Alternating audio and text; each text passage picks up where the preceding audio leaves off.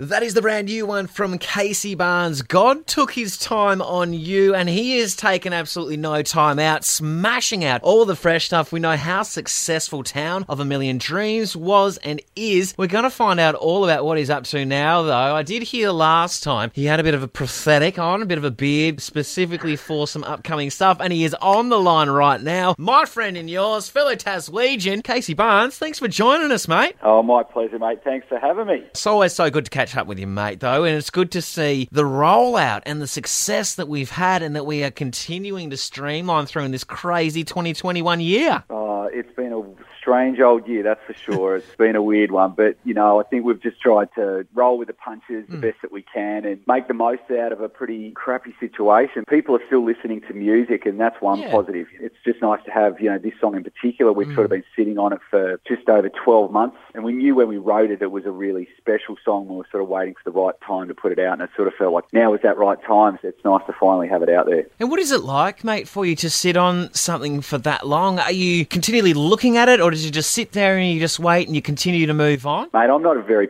patient person. uh, I find it very difficult uh, waiting, but it's a funny one, you know, with ballads especially because. Yes.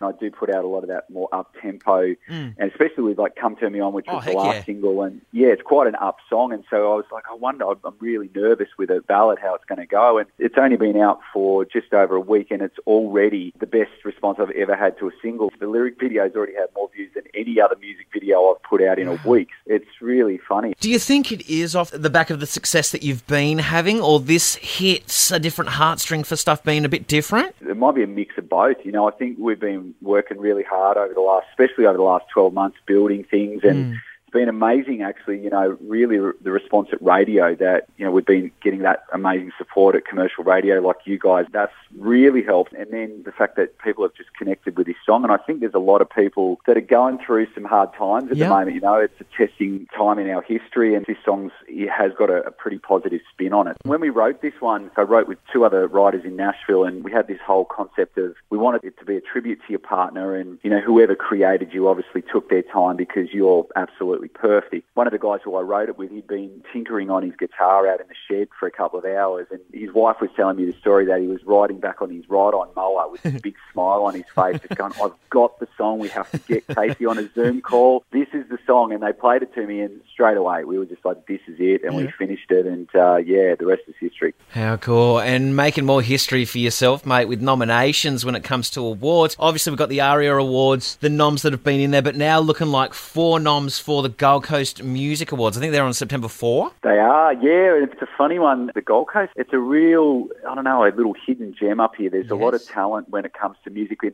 so many different genres. And mm. Amy Shark's probably the best example that anyone listening tonight would know straight away. Yeah. And we both grew up playing in the same pubs. We've been mates for years. You know, she always had big dreams of what she wanted to do, and she just never gave up. And she was super persistent. And Yeah.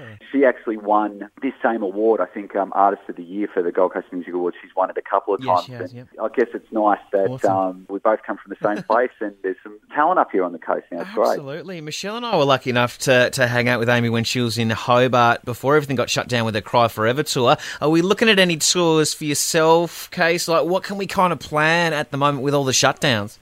Been lucky a little bit because we're here in Queensland. We've been able to do quite a bit up here, and we were intending to get down to South Australia and Victoria. We were meant to be in New South Wales this month for a bunch of shows. Obviously, they've all been cancelled. If we can get things under control, the plan is to hopefully bring out the next album early Yeah. next year, and then we'll kick into a national tour and definitely be getting down to Tassie. We're already working on some dates at the moment, so yeah, we'll be coming down there, and, and hopefully as many other states as hmm. we can. Absolutely, mate. Well, I am music directing the Launceston Carol, so I expect to see you there. Guy Sebastian's already been doing a little bit of singing for me to play up on the screen, so I know we can't wait to see you. We can't wait to see what you're doing next, particularly off the back of God Took His Time on You. We're loving playing it here on Osmade. Casey Barnes, always great to chat to you, mate. Thanks for hanging out in Osmade. Thanks, Legend. Thanks for having me.